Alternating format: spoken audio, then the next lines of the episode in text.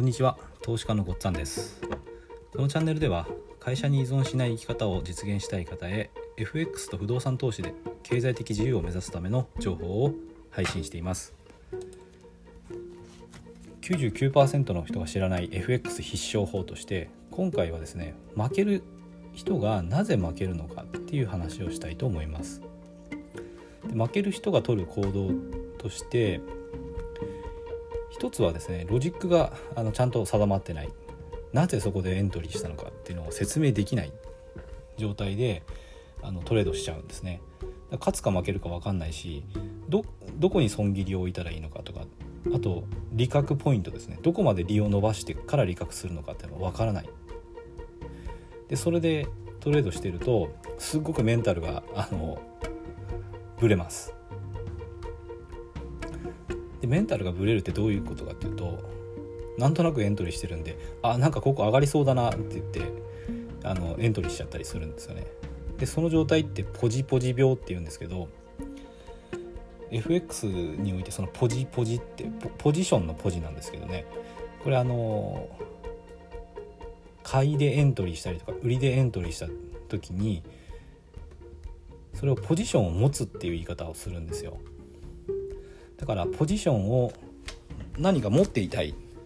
上がりそうだと思った時にポジションを持ってないとなんか損したような気がしちゃうんですよね。これって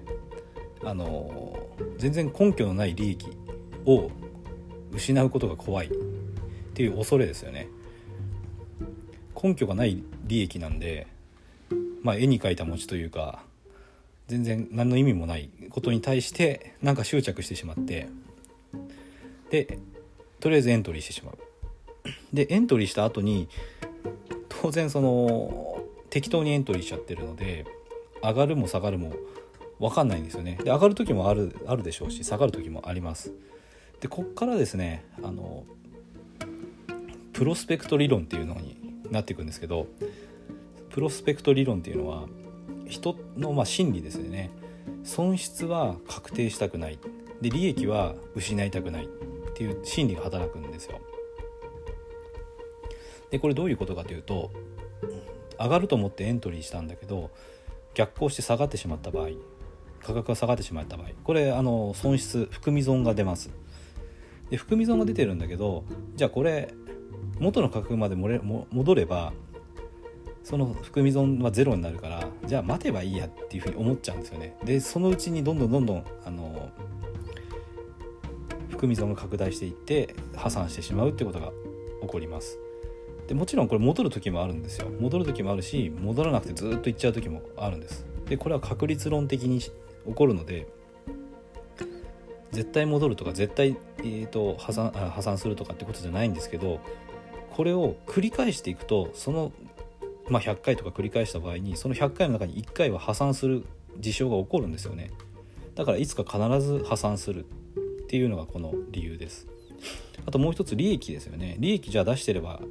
あの失うことが大きい大きく失う時があってもいいんじゃないのって思うんですけど利益がですねすごくちっちゃく利確しちゃうんですね。この根拠がないトレードをしている場合って。でこれもプロスペクト理論でよく説明されるんですけども含み益が出ていった時に価格あのローソク足がピコピコピコピコこうチャート見てると動くんですけどなんか下がりそうな気がしちゃうんですよね。でせっかく含み益が出てるからあもうこれ失いたくないと思って確定しちゃうんですね。だからすごく小さな利益で利利確してしまって利益があんま出ないんですよね。でそれをまあ何回か勝てたとしても最後に損切りができなくて全部資金を失ってしまうと。でこれはあのコツコツドカンとかっていう言い方をしますね FX だとだからこれがまあ勝てない人あの資金を溶かしてしまう人の行動の、まあ、シンプルな理由なんですよね。でここからまず脱することをしなきゃいけなくてそのためにはやっぱり正しいトレードの考え方っていうのを身につけていかなきゃいけないです。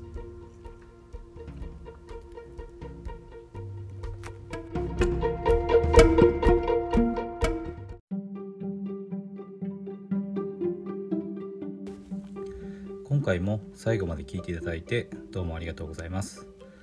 チャンネルの説明ページに私がどんな人間なのかを知ってもらえる1分半ほどで読める簡易プロフィールのリンクを貼っています。公式 LINE のリンクも貼ってあります。こちらでは相談も受け付けていますので是非登録してください。サラリーマンが最速で経済的自由を得るには FX と不動産投資を組み合わせるのが最適と考えて投資を行っています。簡単に説明すると FX で少額の資金から複利の力で増やしていきある程度の資金ができたらその資金を使って不動産を良い条件で購入していくという作戦です。私が実際の経験から得た不動産投資と FX に関する役立つ情報を配信していきます。この配信がいいなと思ったら是非いいねやフォローをお願いします。ではまた次の放送でお会いしましょう。